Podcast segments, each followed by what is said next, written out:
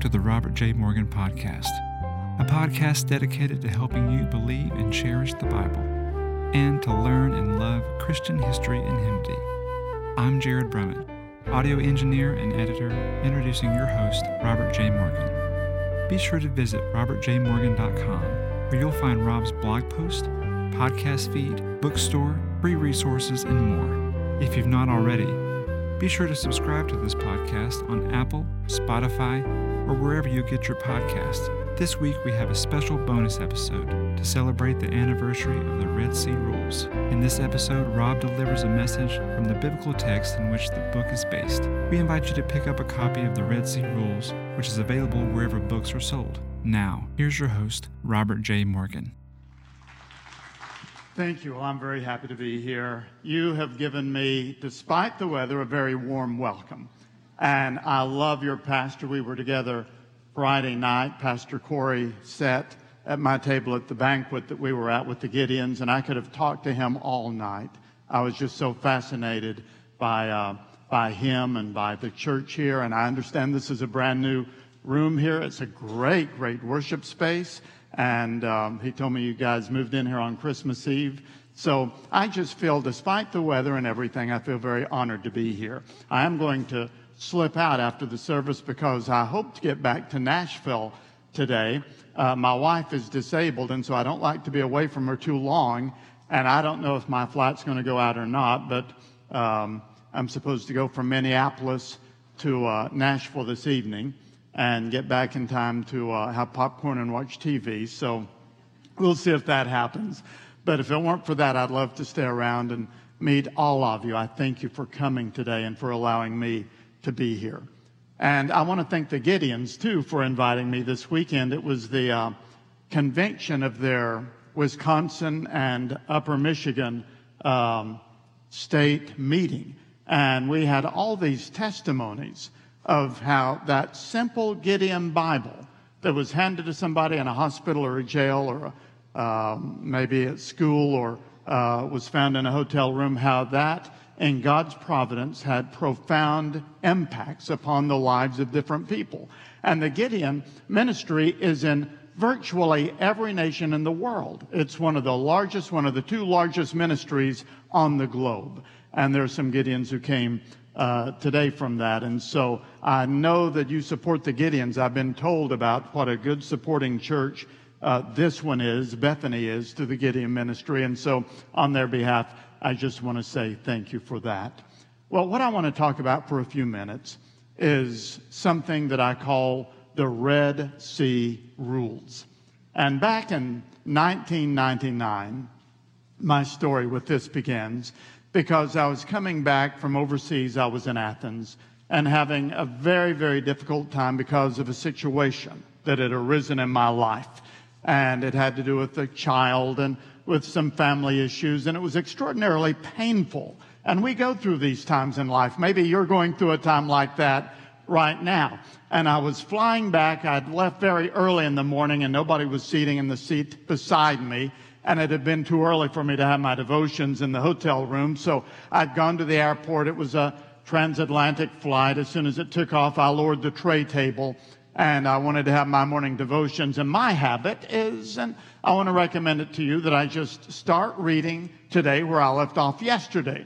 So I was reading through the book of Exodus and I'd been in chapter 13 the day before. And on this day, I came to chapter 14, which is the story of the Israelites at the Red Sea and how God parted the waters and let them go through.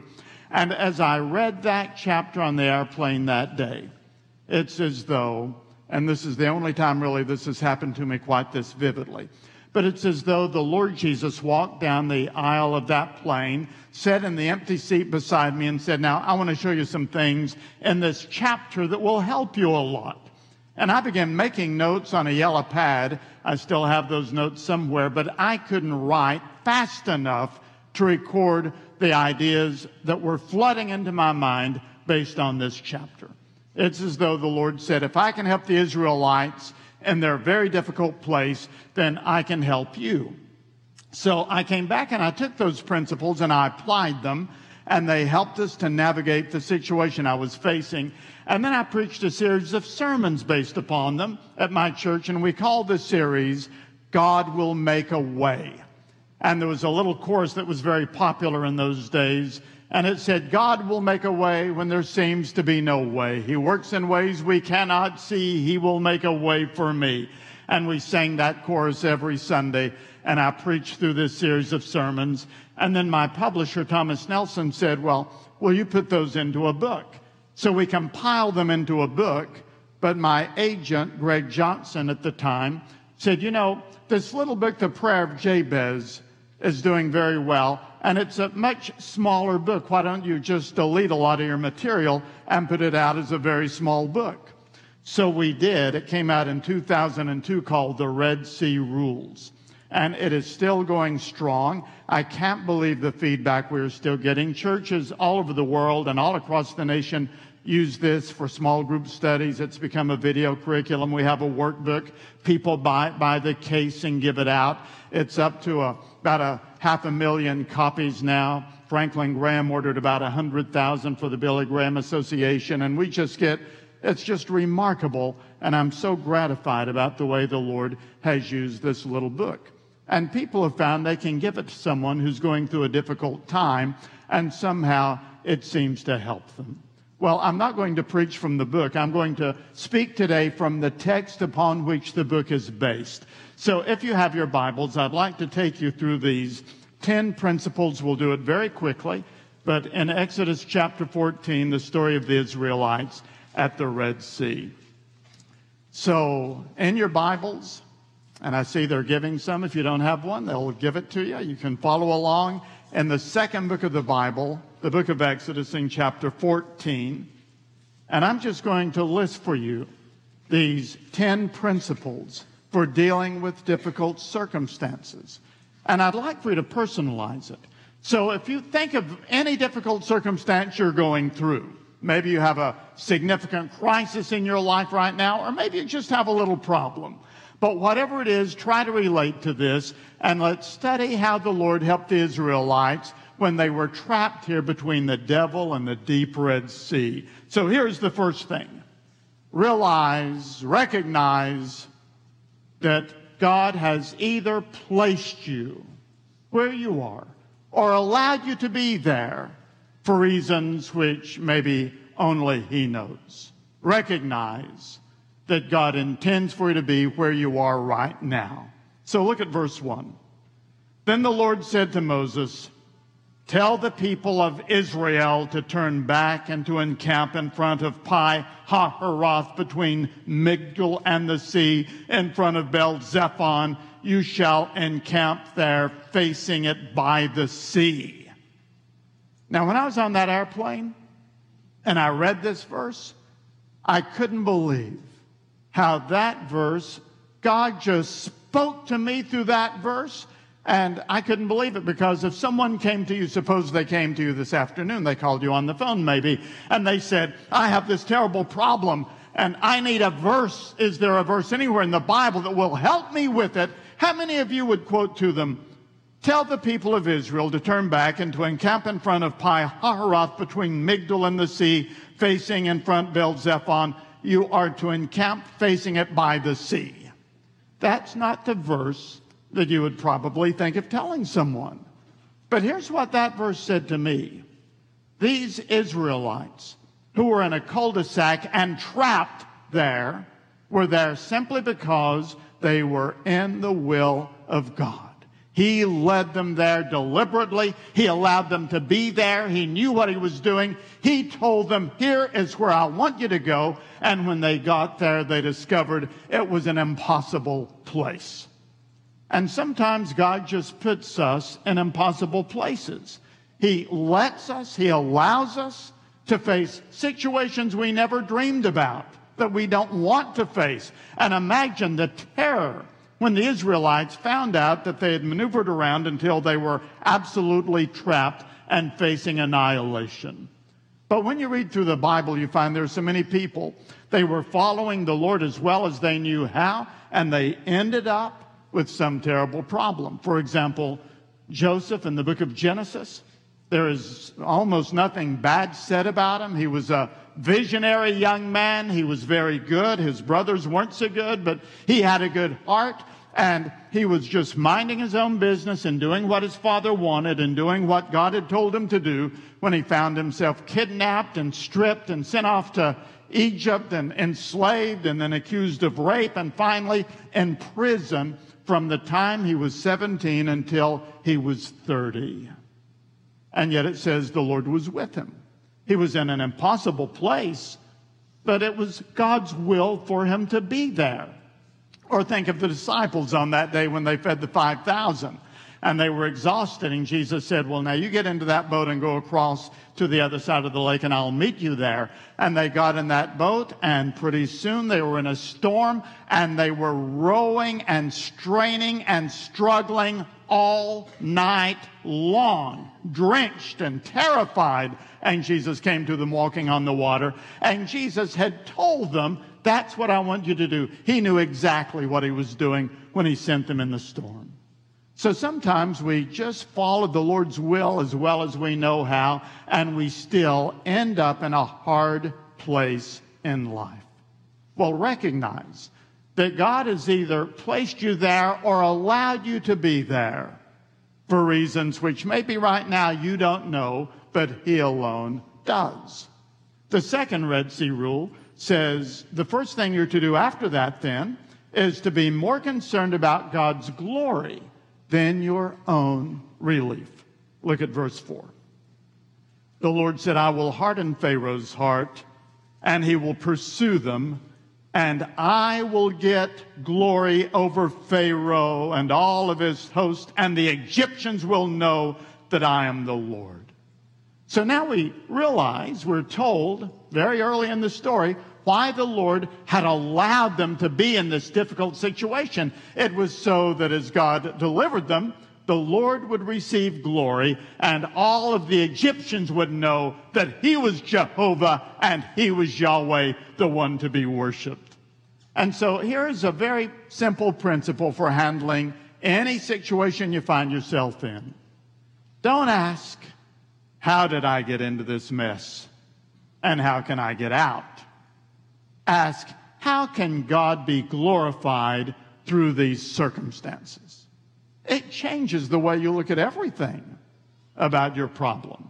We tend to say, oh my goodness, how did I get into this? How can I get out? But the biblical response is, how can God be glorified through these circumstances? And it shifts your paradigm about everything. This is what the Lord was teaching the Israelites. This is what Jesus also knew. You know, one of the most surprising statements to me that Jesus ever made was in John chapter 12. Now, in John chapter 14, two chapters later, Jesus said, Let not your hearts be troubled. Do you know that sentence? Let not your hearts be troubled. But in chapter 12, Jesus said, Now is my soul troubled. And what shall I say? Father, save me from this hour? No. It was for this hour that I came into the world. Father, glorify your name. And a voice from heaven said, I have both glorified it and will glorify it again. So Jesus, when he was facing Calvary, didn't say, How did I get into this mess? And how can I get out? He said, What's the right question to ask? May this get away from me? Can I be spared from this? No. It is, Father, glorify your name. So everything changes when we face our difficulty by saying, Lord, this is a pretty bad set of circumstances right here, but how can you be glorified by the time it's all over? Because the Lord intends to get glory for himself and for everyone to know how great and majestic and good and merciful he is. The third particular Red Sea rule is acknowledge your enemy, but keep your eyes on the Lord. Look at verse 9. It says, The Egyptians pursued them, and all of Pharaoh's horses and chariots, and his horsemen and his army, and they overtook them and camped by the sea by Pi Hahiroth in front of Bel Zephon. And when Pharaoh drew near, the people of Israel lifted up their eyes, and behold, the Egyptians were marching after them, and they feared greatly. I've tried to put myself into the place of these Israelites. Here you had a dad, maybe he was 30, 35 years old. He was married. He had several children. He had his elderly parents. They were all traveling together here. They were newly liberated from slavery. And now suddenly they hadn't been free more than a week or two and they were trapped. And they looked up and here came the most powerful soldiers, the greatest army in the world, the Egyptian army. They could see the glint of the sun against the chariots and the swords and the spears and the shields. They could see the clouds of dust, and they were coming to annihilate his family. And so he looked up and he saw this, and it said he feared greatly. And it's so easy for us, I'm the world's worst at this, to look up and see the problems and have panic attacks and get afraid and feel insecure and lose our composure. But we've got to acknowledge our enemy, but keep our eyes on the Lord. We don't pretend there are no problems. We don't pretend there is no enemy. You have an enemy. And the Bible says he is always after you. He's a roaring lion seeking someone to devour. We have to acknowledge that we have some problems here, but you've got to keep your eyes on the Lord. So there are only two options for going through life there are problems and there are promises. God has given us promises for every problem. You will never face a problem for which God hasn't placed a promise in His Word. And one of the great things about having problems is that it allows you to go into the Bible. And if I have a, something that's troubling me very deeply, I'll just get alone and go through the Bible and say, Lord, I need some verse to help me. And I'll go to the scripture until I find it. But you can either acknowledge the promises and keep your eyes on the problem, or you can acknowledge the problem and keep your eyes on the promises. And which you decide to do determines whether you go through life pessimistically or optimistically. We have to keep our eyes on the Lord while acknowledging the enemy. And the fourth thing here is to pray. It says in verse 10 at the very end, and the people of Israel cried out to the Lord. So we bring our problems to the Lord and we say, Father, I've got to pray about this. I've got to cry out to you. And we can never really resolve some problems. Only the Lord can do that. We face situations that we can never untangle. Only the Lord can do that. We sometimes find out how very powerless we are about doing things. But James chapter 5 and verse 16 says the prayers of a righteous person are powerful and effective. It says in Jeremiah 33 3, call upon me and I will show you great and mighty things that you do not know. It says in Matthew 6 6, when you pray, go into your room and close the door and talk to your Father who is in secret. It says in Psalm 55 verse 22, cast your burden upon the Lord and he will sustain you. He will never allow the righteous to be moved. It says in 1 Peter chapter 5 and verse 7, cast all your care on him because he cares for you. It doesn't say cast some of it or cast 50% of it or cast 95% of it. There is nothing that you cannot cast upon the Lord. Cast all your care on him. It says in Philippians chapter 4, the Lord is near. Therefore, do not be anxious about anything, but in every situation, by prayer and petition with thanksgiving, present your requests to God. So here you have a problem. What do you do? You acknowledge that God has allowed you to be in this difficult place, and you say, I'm going to figure out as best I can how all of this can work for His glory. And I'm going to acknowledge my problem, but keep my eyes on the Lord, and I'm going to pray about it. The Lord gives us problems sometimes just to teach us to pray, and sometimes the devil goes too far because he so piles things on us that he drives us right to the throne of grace. And it says at the throne of grace we find mercy and grace to help us in our time of need. Well, here's the fifth thing.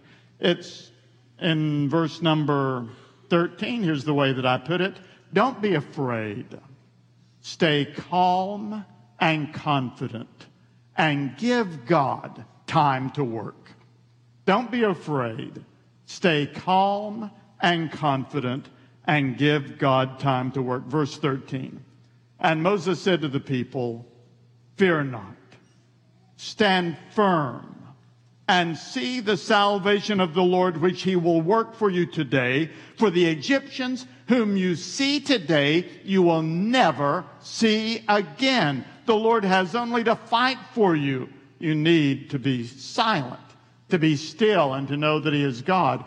Sometimes we just have to say, Lord, I'm about to melt down here. I'm having a panic attack. I've got this term paper. I've got this emergency. I've got this pressure at work. I've got this conflict with another person. I've got this marital issue. I've got this bad by, uh, diagnosis or, or this financial uh, dilemma.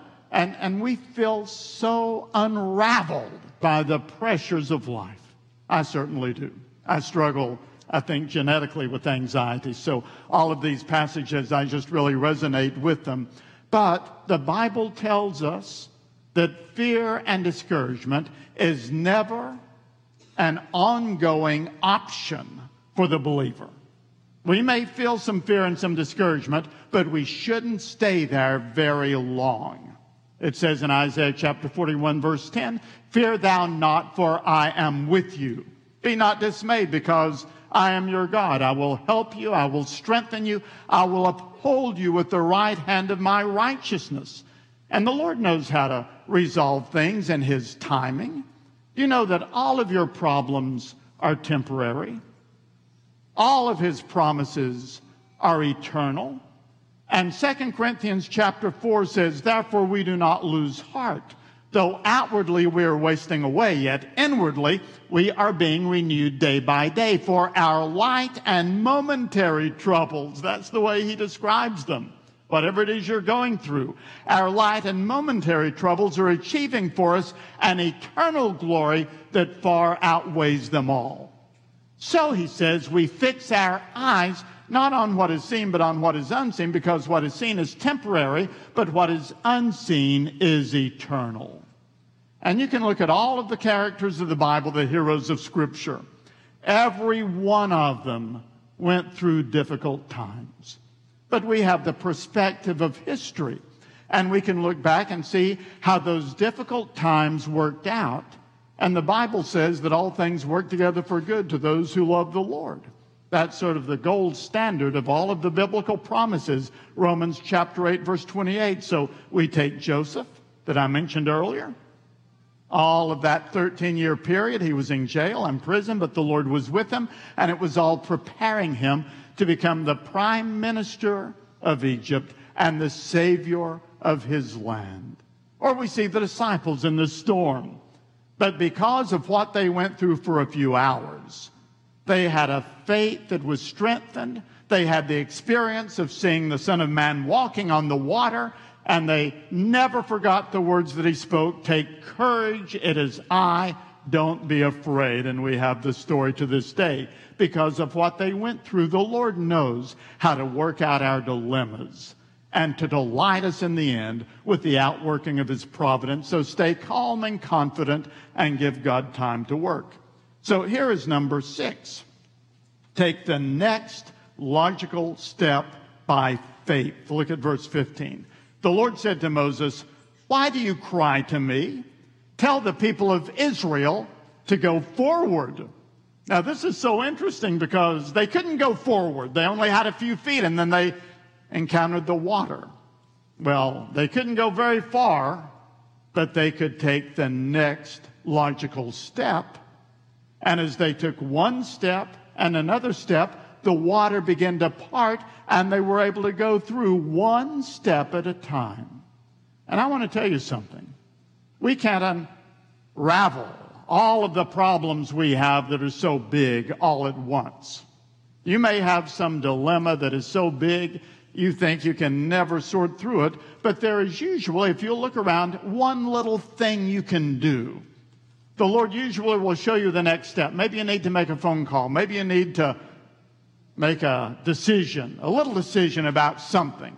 But as you take one little step, the Lord will show you the next the waters will begin to part, maybe slowly.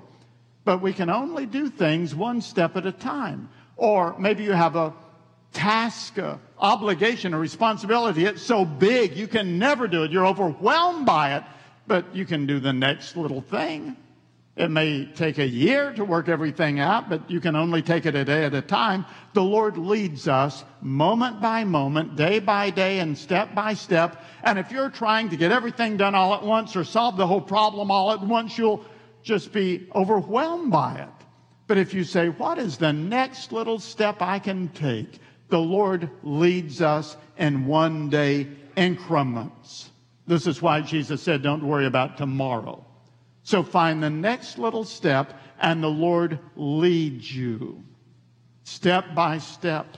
And that leads to the next principle, number seven envision God's enveloping presence. Look at verse 19. Then the angel of God who was going before the host of Israel moved and went behind them. And the pillar of cloud moved from before them and stood behind them, coming between the host of Egypt and the host of Israel. And there was the cloud and the darkness, and it lit up the night without one coming near the other all night long. So the Israelites went through the Red Sea at midnight and at 1 a.m. and 2 a.m. and 3 a.m. and all through the evening, but the presence of God was there and he had come as a pillar of cloud and a pillar of fire. And it was so lit up, it was like a football field at night with all of the lights because of the presence of the Lord. They were so aware that the Lord was with them because they could see it. And the Bible teaches that God is with us. Psalm 46 says he is a very present help in trouble. So if you're in trouble, then congratulations, you qualify. He is a help in trouble. But he's not just a help in trouble, he is a present help in trouble right here and right now. But he's not just a present help in trouble, he is a very present help in trouble. And it's helpful to wake up in the morning and to say, Good morning, Lord. Talk to him like Moses did in Exodus 33, face to face as a man speaks to his friend. Go through the day and you say, Lord, I have this, I have this. Thank you for this. Help me with this. I praise you for this. Give me patience as I deal with this. And you pray all day long just as though he's there because he really is. By means of the Holy Spirit, Jesus returned to heaven and sent the Holy Spirit to be with us and within us forever. You go to bed at night and you say, Well, Lord, I'm going to go to sleep. I know you're going to stay up all night long here with me, so I'm going to rest well. And He is always with you. Remember what I quoted a moment ago from Exodus or from uh, Philippians chapter 4 the Lord is near.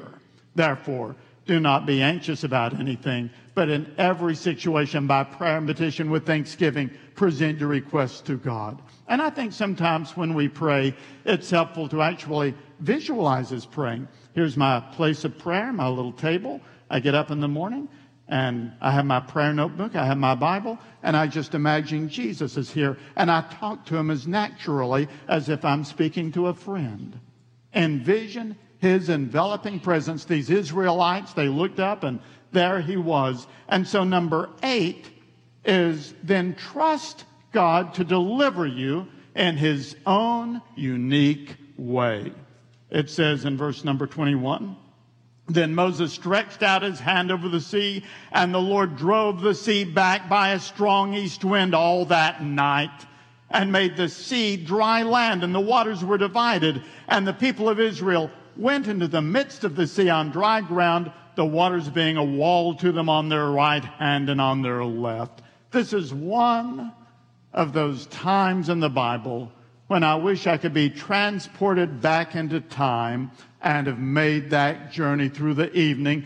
Just look up at the ceiling and imagine maybe three times, four times, five times this high, these walls of water, congealed walls of shimmering water and the wind blowing, and somehow like a great vacuum, the sand was dry. And here you had these families, the old people, the young people, some of them on donkeys, some of them with animals, their sheep, and all of their possessions and their wagons and they're going through these congealed walls of water. God had opened a way right through the sea for them. He knows how to get us through our problems.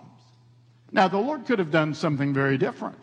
He could have sort of beamed them over, like, you know, on Star Trek. Or he could have given them, think about this.